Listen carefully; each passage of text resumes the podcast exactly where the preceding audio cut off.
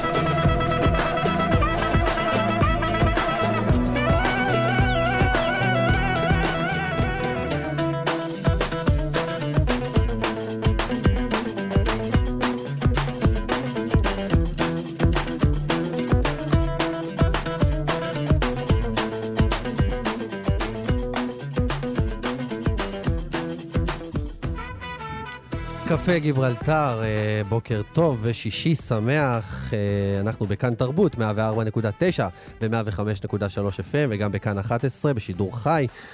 וביישומון כאן אודי, אני אופיר טובול, העורכת והמפיקה היא שיר זיו, ואנשי הסאונד שלנו היום הם תמיר צוברי ויואב כהן. והיום אה, תוכנית ברוח חג העצמאות. נערך אה, אצלנו באולפן פרויקט אה, שנותן אה, במה וקול למגוון רחב של קהילות וזהויות ב-70 סיפורים מהחברה הישראלית. סדרת רשת מעניינת. עוד יהיה כאן גם ההרכב טיגריס, שעושה שילוב מיוחד מאוד בין מוזיקה אפריקאית וים תיכונית. הוא כבר איתנו באולפן, חוקר ההיסטוריה של יהדות ארצות האסלאם, דוד גדג'. ולפני שנתחיל אה, עם אורית אתר מבצעת את הפיוט אה, למולדת שוב אירוני, אני רוצה לקרוא חלק קטן מהנאום המ- המדהים של כלת פרס ישראל מרים פרץ. בקהל היושב כאן היום חסרים אהובים ויקרים שלא זכו לראותנו במעמד זה. שניים מהם הם הוריי, יעקב ואיטו אוחיון, שנולדו לרגלי ערי האטלס במרוקו. הם לא ידעו קרוא וכתוב ולא דיברו את השפה העברית. אילו הוריי היו, היו יושבים פה היום, הם היו מבינים רק כמה מילים מדבריי. מילים שבעבורם היו קוד. ירושלים, שלום, תורה, תודה. בכל לילה סיפר לי אבי על עיר שלא הכיר, שלא ראה בתמונות, ושתיאורה עבר מאב לבן. ירושלים שיש בה עצים נוטפי דבש וחלב, ולרגליהם רובצים אריות וכבשים. בכל פעם שהגה אבי את המילה ירושלים, הצמיד את שתי אצבעותיו לשפתיו, ומלמל בקדושה את שמה, תוך כדי נישוק כל אות מאותיותיה. בואו נשמע את אורית אתר שרה את למולדת שוב אירוני.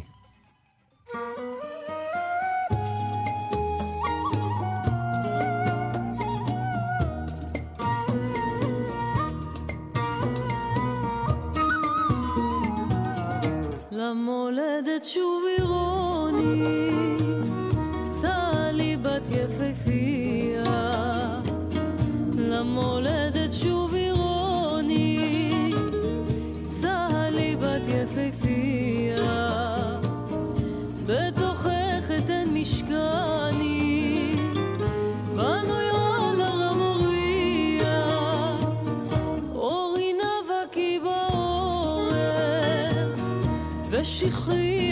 te fluta. Äh,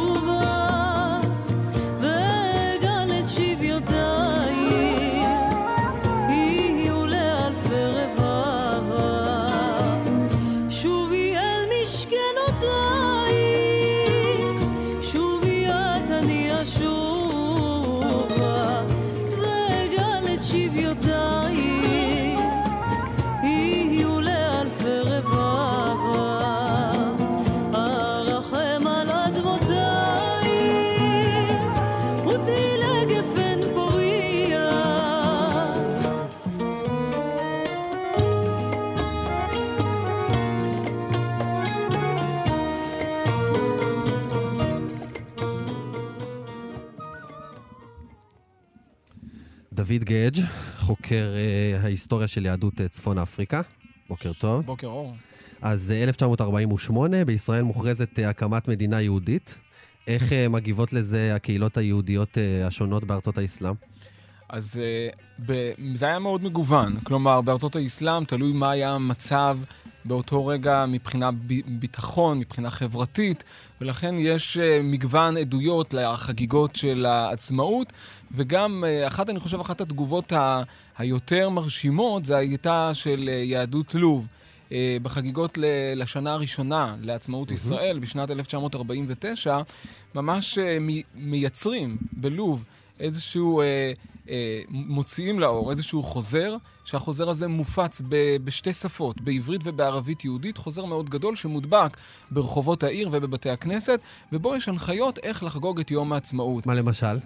אז אני אולי אקריא קטע שפתיחה מתוך החוזר, כדי גם זה סוג של להשמיע... אה, פשקוויל כזה? נכון, לגמרי, ותלו אותו בבתי הכנסת, כמו שאמרתי, ואני אפתח, אתה יודע, רק כדי גם שנוכל לשמוע את הגוון. אחינו ואחיותינו בכל קהילות הקודש בטריפוליטניה, אדוני עליהם יחיו.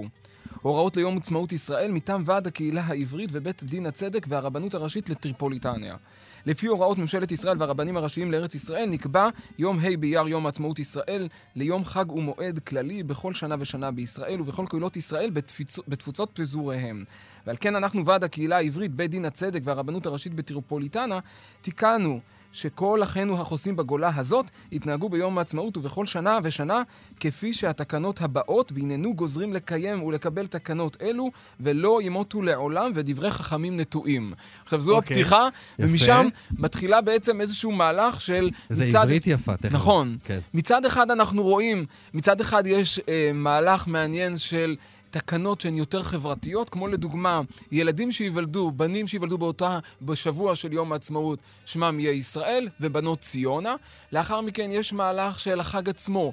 חג שהוא בעצם היה לגמרי יום טוב, שבו סגרו את, בתי, את, את העסקים, וזה היה יום טוב ש... כמו כמעט יום שבת, בדומה ליום טוב סעודת, אה, סעודת חג, אה, מעות לעניים. זה מצד אחד אה, מבחינה חברתית, גם היו חגיגות ברחובות. אה, ופה אולי זה גם מתחבר לנושא של התנועה הציונית כן. בלוב, שהתנועה הציונית בלוב החלה מבחינה דומיננטית לפעול בשנות ה-30. היה שם ארגון מאוד גדול בשם בן יהודה, אה, על שם כמובן של אליעזר בן יהודה. לימים ביקרה שם גם חמדה בן יהודה, אשתו השנייה של אליעזר בן יהודה, והפעילות הציונית שם הייתה מאוד מרשימה, והפעילות העברית, וגם לאחר מלחמת העולם השנייה הגיעו לשם אה, חיילים ארץ ישראלים. ש... שלקחו חלק באותה פעילות עברית לאומית, ולכן לא במקרה אנחנו רואים שמתגבש שם איזשהו גוון מאוד מעניין לחגיגות יום העצמאות. גם אולי חשוב לומר שהרבנים שכתבו את הנוסח הזה זה שלמה אילוז, ששלמה אילוז הוא, הוא מגיע ממשפחה ממרוקו, שהיגרה במאה ה-19 לארץ ישראל, לטבריה, ולאחר מכן הוא בעצם עובר הכשרה של רב בארץ ישראל, ומגיע כרב אה, של ללוב. הקהילה ללוב, ועומד בראש הקהילה בלוב, יחד איתו חי גביזון, יששכר חכמון וקמוס נח- נחסי, שהם רבנים מקומיים, שיחד הם כותבים את ה... שהם בעלי אג'נדה ציונית, ועכשיו באמת אנחנו קיבלנו הסבר לכל עשרות או מאות הציונות והישראלים שנולדו בשבוע של יום העצמאות בלוב. הם עכשיו נכון. ידעו אה, מדוע אה, הם זכו לשם הזה. אה, דוד, אני אה, רוצה לשאול אותך, מה, מה אנחנו יודעים בכלל היום לספר על הציונות בארצות האסלאם? הרי אתה יודע, הדעה הרווחת שחונכנו עליה היא שהיהודים בארצות האסלאם לא היו בדיוק ציונים במובן הקלאסי של המילה, הם היו יותר במובן הדתי, אתה יודע, דיברו על חובבי ציון, כאילו יש איזשהו הבדל, או... איך, מה אנחנו יודעים לספר היום על כן. הציונות בארצות אז- האסלאם? אז אני חושב שאני אתייחס לזה דרך הטקסט שאיתו פתחת, הטקסט של מרים פרץ. אז מרים פרץ אתמול, בזכייה, אה, בנאום הזכייה בפרס ישראל, אז היא פתחה ב- בהצגת ההורים שלה, ובעיקר אביה, והיא תיארה באמת את האבא שלה עם סוג של ציונות כמו שתיארת, ואולי לא נקרא לזה ציונות, אלא זו אהבת ציון. אהבת ציון, הכמיהה לציון, הכמיהה המסורתית, הדתית, וזה מצד אחד אה, חלק גדול ב- בעם היהודי, ב- ביהודי ארצות האסלאם, אפשר להסתכל עליהם כיהודים שהגיעו למדינת ישראל, כאשר מבחינה תודעתית הם המשיכו את התפיסה הזו של חובבי ציון, אהבת ציון. אבל מצד שני, אנחנו לא יכולים גם להתעלם מפעילות ציונית לאומית, כן. מודרנית, שהתרחשה בארצות האסלאם, ממרוקו במערב ועד עיראק ואיראן במזרח. אה, אנחנו מדברים על פעילות ציונית בהשראת הפעילות הציונית באירופה, כי אי אפשר להתעלם גם מכך שהפעילות הציונית היא פעילות אירופית. כן. אה, פעילות הציונית במובן הלאומי של המילה התחילה באירופה, ואתה אומר שהיא זלגה לארצות האסלאם גם. נכון. המילה זלגה היא אפילו יותר מדויק מזה, זה שבעצם יהודי ארצות האסלאם אה, לקחו חלק לאחר שהם, בין היתר, נוצרה פנייה בין, mm-hmm. בין הקונגרסים הציוניים, בין פעילים ציוניים מרכזיים, כמו הרצל. הרצל עצמו כותב מכתבים ליהודי צפון אפריקה ב-1905 לדוגמה. אנחנו רואים, מכת... אנחנו מכירים מכתבים שהוא כותב לפעילים ציוניים בסאפי, בפז, מעניין. ויש ממש התכתבות שאפשר למצוא אותה בארכיונים, גם נכתבו על זה מחקרים. כי אתה יודע שמתייחסים לזה כאילו שבעצם העליות מארצות האסלאם היו איזה משהו כזה שהוא נספח. זאת אומרת, כלומר שהציונות הייתה בעצם פתרון ליהודי אירופה, וככה על הדרך כבר, כבר הביאו גם את היהודים. ואתה אומר שהרצל עצמו, היה לו חשוב שלמשל בקונגרס הציוני יהיו גם נציגים מארצות האסלאם. נכון, נכון. היהודים בארצות האסלאם לקחו חלק בפעילות הציונית. לגבי הנושא של העלייה, אז פה אנחנו צריכים, כשאנחנו מדברים על ציונות, אז יש בעצם שני דגמים של ציונות. מצד אחד הדגם המזרחי והדגם המערבי. כשאני אומר מזרחי, המזרח אירופי והמערבי, מערב אירופה או אוקיי. ארצות הברית. במובן הזה שהדגם המערבי הם היו ציונים, כמו שהיום יהודי ארצות הברית הם ציונים, אבל הם לאו דווקא עולים כן. למדינת ישראל. הדגם המזרחי, המזרח אירופי, הייתה בעצם תנועה של העלייה, מה שאנחנו היום במחקר מכירים כעלייה ראשונה, שנייה, כן. שלישית וכולי. יהודי ארצות האסלאם לא עלו בתקופה הזו מכיוון שיהודי אירופה הם היו בעדיפות הראשונה. אנחנו, אנחנו ידוע לנו ממחקרים שבעצם אה, ה- ה- מספר העולים שיכלו להיכנס בתקופות של בין שתי מלחמות העולם, היא הייתה מצומצמת וניתנה עדיפות ליהדות אירופה. לאחר החורבן הגדול של יהדות אירופה, הייתה איזושהי הבנה שאנחנו צריכים לאכלס את מדינת ישראל, ואז ניתנה גם עדיפות ליהודי ארצות האסלאם. עכשיו צריך גם לזכור שעצם הקמת מדינת ישראל יצרה משבר בארצות האסלאם. משבר כן. בעצם יהודי-ערבי. ולכן גם יהודי ארצות האסלאם, חלק מהמשבר היהודי-ערבי מביא אותם למדינת ישראל. גם לזה אולי נוסיף עוד משבר שלישי, זה המשבר הקולוניאלי. יהודי ארצות האסלאם גרו בארצות שעברו תהליכי קולוניזציה במאה ה-19 כן. ובמאה ה-20. אנחנו מדברים על צרפת, נ- על בריטניה. נכון. ואז מה שקורה זה שהם מתרחקים איפשהו, מה... חלקם, לא כולם, כן. מתרחקים מהתרבות המקומית, הם מתרחקים איפשהו מהשכנים שלהם, ורואים את עצמם כבר... מרגישים קצת אירופאים. נכון. דוד, אבל יש אה, הבדל אה, נוסף בין אה, הציונות של מזרח אירופה לציונות של ארצות האסלאם, והוא בעיניי שבמזרח אירופה הציונות נתפס, נתפסה כמרד מסוים, נכון. גם בהורים, גם במסורת, כן? נכון, אה, נכון. ובארצות האסלאם להפך, הציונות נתפסה כשכלול של המסורת. נכון, נכון. אה, אז מה- זה באמת דבר מאוד בולט, שביהדות ארצות האסלאם הציונות היא לא הייתה, אה, היא לא יצאה כנגד הדור של ההורים, או הם לא יצאו כנגד המסורת, אלא ראו אותה כמשהו, כאיזשהו מהלך הרמוני שמשתלב היטב עם המסורת. ואני יכול לה- להדגים את זה דרך ממש דוגמאות, שמועדונים לתרבות ציונית ולתרבות עברית התרחשו בארצות האסלאם, כן. התקיימו בארצות האסלאם, בבתי הכנסת, והת, והתקיימו באופן הרמוני גם עם התפילות וגם עם השירים. כלומר, מ- יכלו לעבור מפיוט מסורתי ב- ביום שבת לאיזשהו שיר ציון קלאסי שנכתב בישראל. בעברית מודרנית. בעברית מודרנית. אז אתה חקרת לעומק את הקבוצות של היהודים במרוקו ובכלל, שהחיו את השפה העברית המודרנית, כן? נכון. ספר לנו קצת. אז באמת, אנחנו, אני במחקר המרכזי שכרגע אני עובד עליו בדוקטורט, הוא עוסק בתרבות העברית. כרגע אני עוסק בעיקר בתרבות העברית במרוקו, אבל גם, גם בלוב וגם בתוניסיה, ואני רואה שאת אותן קבוצות שמראשית המאה ה-20, אנחנו מדברים על ראשית המאה ה-20, אותן קבוצות שהן מחיות את השפה העברית, מקיימות פעילות, הם כותבים גם טקסטים מרתקים שמפורסמים במרוקו בעיתונות מקומית. הדבר המעניין שחשוב גם לומר, זה שחלק מהמובילים של התרבות העברית במרוקו, אלה דווקא היו בוגרי אליאנס, בוגרי כן. כן. כי"ח, ששלטו בצרפתית, הם גם שולטים בעברית, ויש להם את התודעה הזו, הלאומית, המודרנית, שהם, שהיא, שהיא בעצם מגיעה אליהם דווקא דרך טקסטים בצרפתית. אבל אותה הפעילות שלהם, היא הופכת להיות פעילות בעברית. דוד, ואז האנשים הללו אה, הגיעו לישראל ושיפצו אותם בפריפריה, אבל לא רק במובן הגיאוגרפי, כן, של אופקים ובית שאן ומה שכולנו כבר ראינו בסאלח פה זה ארץ ישראל, אלא גם בפריפריה של הסיפור הציוני. אמרו להם, אתם לא חלוצים, כן? נכון, אז מה שקרה זה שיהודים מגיעים לארץ ישראל, אותם יהודים שחלקם גם היו פעילים מרכזיים בארצות האסלאם. אם אני שוב מדבר על, מתוך המחקר שלי על מרוקו, יש דמויות אה, מרשימות שפועלות במרוקו ומגיעות לישראל ומוצאות את עצמן גם בפריפריה הגיאוגרפית, אבל באמת גם בפריפריה כן. האינטלקטואלית, גם בפריפריה התו- התודעתית, גם תודעתית מבחינת מחקר. כלומר, נוצר מצב שאותם יהודים שהיו פעילים מרכזיים, אה, איפשהו מודרים. מודרים גם מהשיח, גם מודרים מהמחקר, כי בעצם המחקר בישראל, בראשית דרכה, המחקר הציוני, הבליט, כן. שם את הזרקור על סוכני התרבות, על השליחים שהגיעו מארץ ישראל. ואותם פעילים מרכזיים שפעלו במשך 50 שנה בארצות, איפשהו הם נעלמו מהשיח. תראו, וגם, אתה אתה יודע, דיברנו על זה שגם כשהתחילה ההתעוררות של שיח מזרחי אינטלקטואלי בשנות ה-90 או ה-80, גם, גם שם זה היה, אה, אה, גם, גם משם הם נעדרו והודרו לגמרי נכון. מהסיפור. השיח, השיח הפוסט-קולוניאלי הוא בעצם שיח מזרחי, שהוא הוא, הוא בעצם פוסט-ציוני כן. במרכזו, ולכן אין לו עניין ל- אין- להעצים את, בדיוק. את, את הפעילים נכון. הציונים מארצות האסלאם. בכלל, אין, אין בכלל, השיח הוא אנטי-ציוני, או, או, ולכן מה שקורה זה שאותם פעילים ציוניים שהודרו בפעם הראשונה, הודרו בפעם השנייה.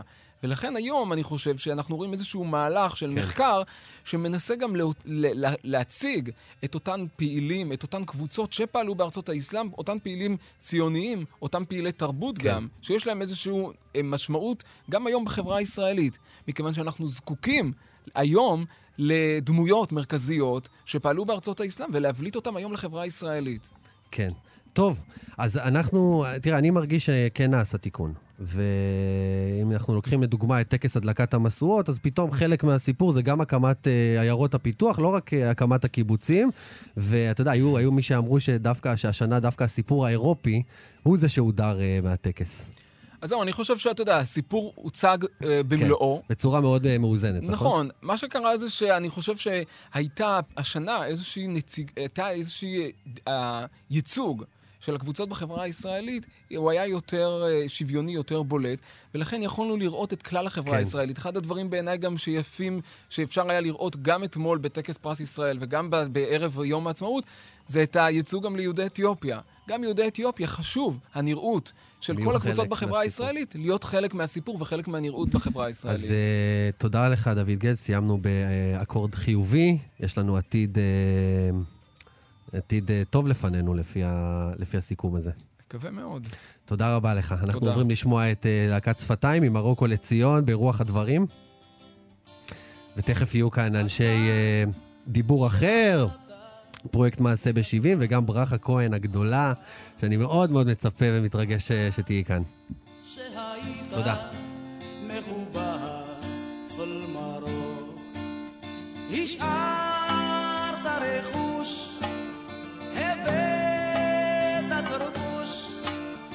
Izartamar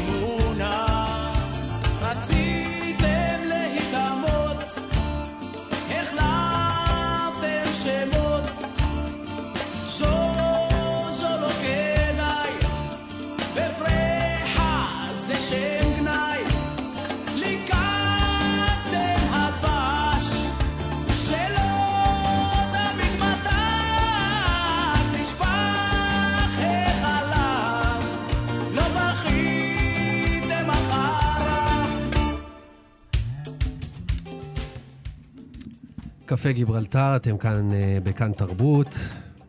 אה, שישי שמח, ואנחנו בתוכנית אה, שמוקדשת ליום העצמאות. מעשה ב-70 הוא שמה של סדרת רשת חדשה, פרי היוזמה של מיזם דיבור אחר והמרכז הבינתחומי. הפרויקט נועד לתת במה וקול למגוון רחב של קהילות, אוכלוסיות וזהויות בחברה הישראלית. גם כאלה שבדרך כלל קולם לא נשמע וסיפורם פחות מוכר. אז uh, במסגרת היוזמה, 150 סטודנטים יצאו uh, לתעד 70 סיפורים של ישראלים וישראליות, וכל זה עלה ליוטיוב. הוא מהווה ארכיון חי שמייצג את הישראליות של ימינו. אז איתנו באולפן ברי רוזנברג מדיבור אחר, דינה ולקר, סטודנטית במרכז הבינתחומי, שהשתתפה בפרויקט כמתעדת, פרופסור אלון רוזן, שמרצה במרכז הבינתחומי ואחד מיזמי הפרויקט, ואחרונה חביבה, ברכה כהן, שכמו שאמרת, אני מאוד מתרגש שאת כאן, למי שלא מכיר, ברכה היא מבחירות המוז... הזמרות אה, של המוזיקה התימנית בארץ. אז נתחיל איתך, ברי, ספר לנו מה הוביל ליוזמה. אז האמת, אה, אה, באמת מפגש מקרי יחד עם אלון ועדי קול, שבאמת יזמו את הפרויקט הזה וניגשו אלינו. באמת, תראו פרויקט מדהים שהצליחו לגייס קרוב ל-150 סטודנטים מהמרכז הבינתחומי, כדי באמת לספר את הסיפור הבאמת מרתק של החברה בישראל, דרך באמת הפנים הרבות אה, של אנשים שונים אה, מהחברה הזאת. אה, ואנחנו בדיבור אחר, שמתעסקים באמת במיזם משותף לגוגל, קרן מפמן, מכון שחרית ומיזם לחיות יחד, שמתעסקים באמת בשיח ברשתות, איך אפשר בעצם לקחת את המגוון הזהויות האלה ולהציג אותם ברשת וליצור באמת שיח אחר.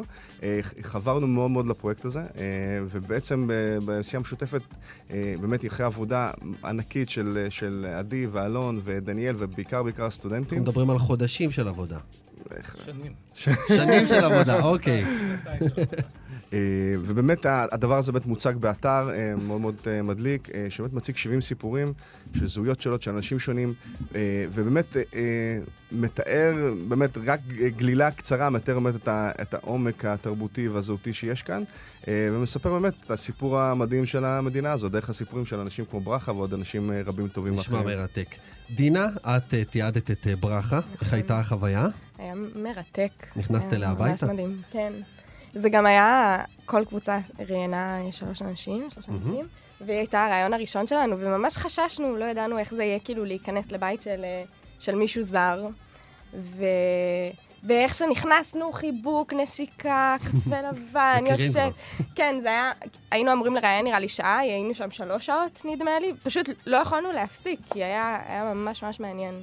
יש אה, סיכוי שבמסגרת אחרת היית אה, מגיעה לחוויה הזאת? היית נפגשת עם אה, ברכה כהן? אני מקווה, סתם, לא נראה לי. אמ, בהתייחסות ריאלית. אבל... אז זה, זה אחד מהדברים הכי, הכי יפים בפרויקט הזה, ממש לפגוש אנשים. כן, לגמרי, זה מפגשים... אני, טוב, תכף נחזור, נחזור לזה. ברכה, אז מה, מה, מה דעתך על זה שיש היום דור צעיר וחדש שמאוד מתעניין בסיפורים, בסיפור שלך? קודם כל, אני שמחה לידע דברים שלא לא נאמרו. ואני יודעת המון המון המון, כי הגעתי כל כך קטנה ופקחית, ואני יודעת הרבה דברים. מאז שנכנסנו למדינה ועד היום. עברנו המון מכשולים, המון קשה, אבל השמחה שלנו שאנחנו במדינה שלנו. נכנסנו לבית עולים, כן. שמו לנו אוהלים בתוך יער. כמו ריח- מעברה כזה? ריח המוקשים, יש הרבה שנפ... שנפלו במוקשים. ריח הגופרית של המלחמה. ממש אחרי המלחמה בדיוק שמו אותנו בראש העין. שמחנו, שמו רק במדרכות כל מיני קרשים, כל מיני אה, מקום בוצי. כן. שילמו לנו תמיד ארוחת בוקר, ארוחת צהריים בתלושים. והשמחה הייתה מאוד מאוד מאוד גדולה שאנחנו במדינה. כל ערב שמח בכל אוהל. אני איך למדתי את התימנית, כי התימנית, מה שנשארה, זה לא במחוז שלי, כן. אלא של מיני מחוזות. והלכתי מאוהל לאוהל, ותמיד שרתי ותופפתי. והייתי ככה- ככה התחלת להיות זמרת ככה בעצם, באוהלים התחלתי להיות האלה? זמרת, ככה התחלתי להיות, ועבדתי אבל המון שנים בלי כסף. כן. כי אהבתי את המוזיקה. וירד עלינו באיזה שלב שלג את כל המחנות למטה, כל, ה, כל האוהלים. שאומרים שזה פעם בחיים ועד היום, מה שירד. קמנו, לא ידענו איפה אנחנו, איפה המדרכות, איפה זה, אבל באו לקראתנו, הכל הסתדר, ולא היה לנו תלונות, ולא אפילו עם כל הקושי, לא התלוננו בשום דבר בפנים. אחרי שהיינו איזה שנה, סיפחו אותנו למושבים. שמו אותנו ב... ב קודם במעברה במושב זיתן, זה היה רחוב כזה, גם באוהלים. בלי שום דבר. אף אחד לא נתן לנו, אף אחד לא עזר לנו, היינו צריכים מכוחותינו. אנחנו להסתדר. עוד לא מכיר את המדינה, לא יודעים שום דבר. עברנו את זה כמה חודשים, רק בעצמנו. אחר כך העבירו אותנו למושב שאנחנו פה, לידו. שמו לנו אוהלים בתוך יער, שועלים בלילה, יתושים בלילה, כל החיות בלילה.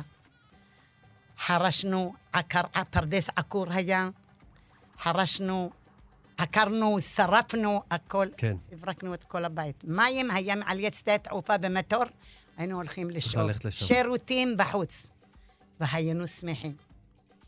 ואני בתור ילדה, אני פרנסתי את המשפחה שלי, הייתי הולכת ללוד. ביום שישי לשטוף, אה, אה, איך קוראים, אה, מאפייה, נותנים לנו לחם לשבת. ואחר כך הלכתי לעבוד בחודשית בתל אביב, לשמור על ילדה. אבא שלי היה כל שבועיים בא לכסף. לא ראיתי כסף.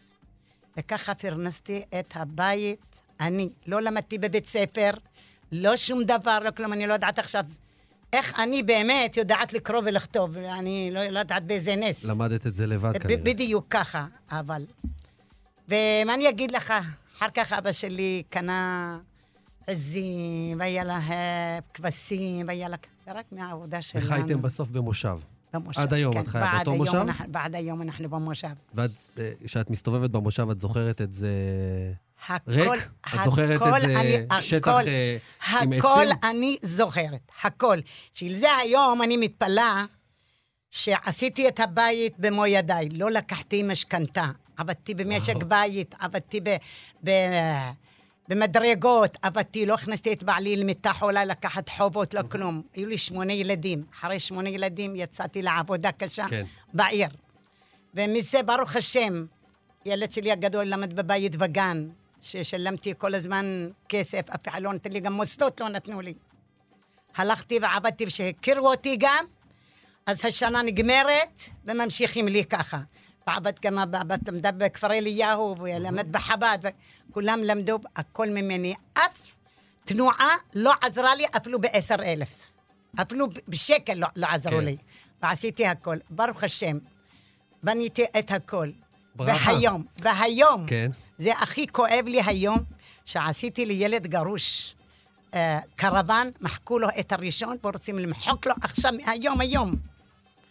המ- המנהל, וזה, אני איתם בצרה צרורה, שזה לא יגיע רק לידי הבן שלי, פשוט כמו מתאבד. ברכה, איך, איך הייתה החוויה שלך אה, להכניס הביתה את הסטודנטים ושהם יספרו, ושהם יתעדו את הסיפורים שלך? מכל הלב, באו אליי גם בחורות ללמוד אה, על הזמרה, על, ה, על התנאים, על החוויות, הכל אני מקבלת. בית שלי פתוח כן. לנתינה, לאוכל, לשתייה. והסרטו- כל הזמרים מכירים את הבית שלי, בוודאי. כולם. ברכה והסרטונים אה, עלו, ואיך היו, היו תגובות? היו, קיבלת תגובות על, ה- על הסיפור? מנשים, אבל לא ראיתי את הסרטונים. ברי, תדאג לזה בבקשה. כבר לא כבר ראיתי מטפלים שום בזה. בסוף ה... כי אני ראיתי, כי אני ראיתי את הסרטון שלך מספרת את הסיפור הזה רץ ברשת אה, דרך הפרויקט הזה, אה, והתיעוד אה, של דינה וחברותיה, נכון? מקסימות. סתיו ודניאל. כן, אוקיי. פרופסור רוזן, אני עובר אליך, אני רוצה לשאול, איך מגיע מרצה למחשבים, שבטח אה, עסוק בללמד סטודנטים כל מיני קודים שאני לא יכול לה- להבין, איך מגיע להרים יוזמה חברתית כזאת? אז זה מפגש אקראי עם עדי קול, שהיא יזמית חברתית אה, מהשורה הראשונה. כן, והיא דיקנית הסטודנטים. היא דיקנית לא? הסטודנטים בבינתחומי, ויש לה רקורד מוכח. זה פשוט בן אדם נורא מוכשר ומעניין. ונפגשנו באקראי, ישבנו משרד ליד משרד, כשהיא רק הגיעה לבינתחומי. סיפרה לי על החלום שלה, לפרויקט החדש הזה, ובשבילי זו נשמעה הזדמנות להשתתף במשהו מדהים, שאני מאוד מתחבר אליו. הוא נראה לי מאוד מתאים ברוח הזמן.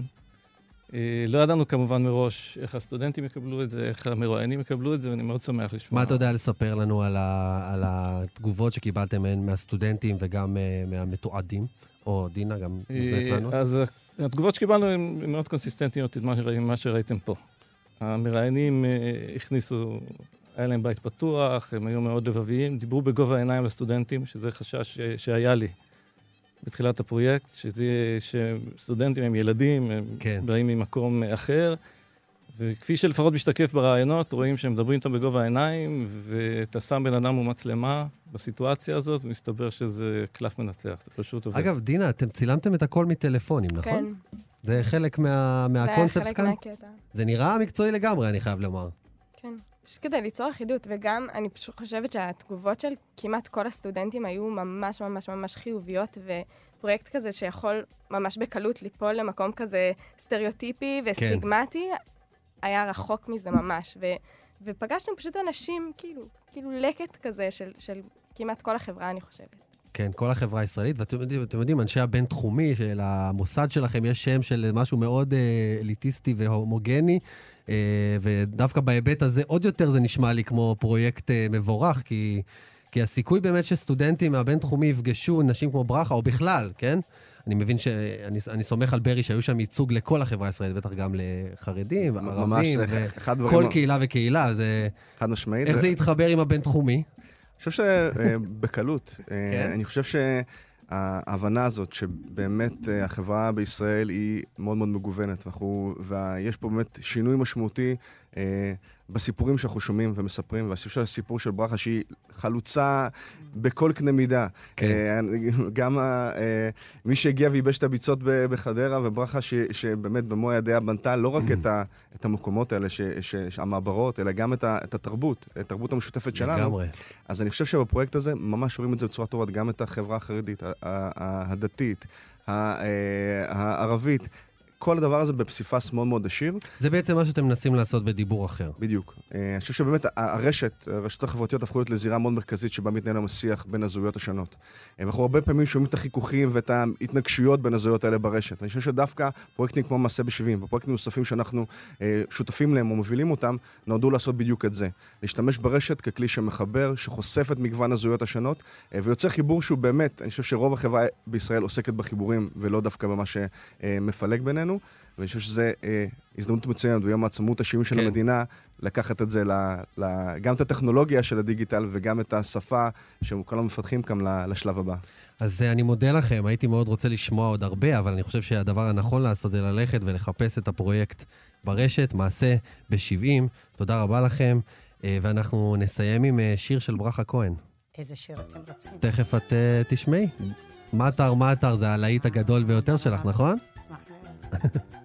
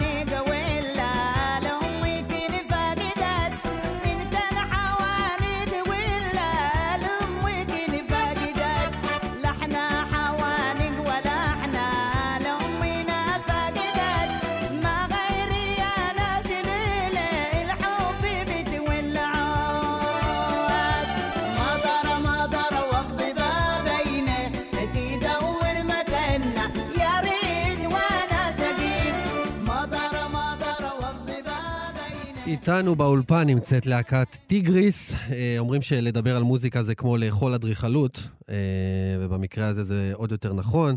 צריך אה, להקשיב. כי המוזיקה הזאת לא נכנסת בקלות לאף קטגוריה מוכרת. אז בואו נתח... בואו נתחיל עם כמה צלילים שלכם, ואחר כך נקשקש קצת, נשמע עוד קצת.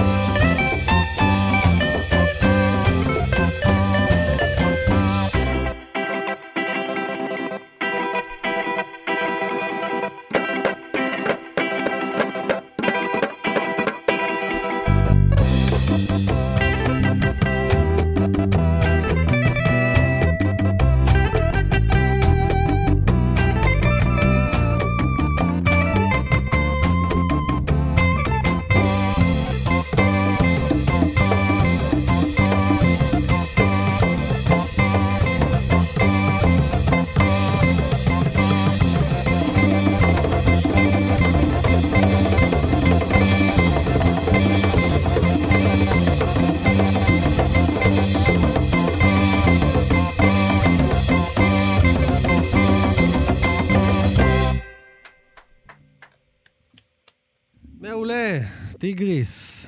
תראו, כשהשירים, אה, כשיצאו השירים הראשונים שלכם, שלחו לי ואמרו לי, אתה חייב לשמוע את זה. אז uh, בהאזנה ראשונה לא, לא, לא, לא אמרו לי כלום חוץ מ"אתה חייב לשמוע". אה, לא ידעתי בכלל אם זה ישראלי, לא ישראלי, אבל... Uh, כי זה מאוד מאוד אפריקאי, מאוד בסאונד של שנות ה-70. אבל לא יודע, הרגשתי שיש פה איזה משהו ים תיכוני, קצת הסאונד של ארי סאן אולי, משהו כזה שנות ה-70 ב- ביפו. מסכימים עם ההבחנה? יש, יש גם, יש באמת המון... עודד אלוני, אהלן, מה איש הפרקשן שלנו, של הלהקה. כן, אז מה אתה אומר? אמ, שבאמת יש הרבה הרבה השפעות מכל מיני מקומות, גם מקומיות יותר וגם מהמם. מקומות רחוקים יותר. איך מערבבים את כל הסלט הזה ביחד?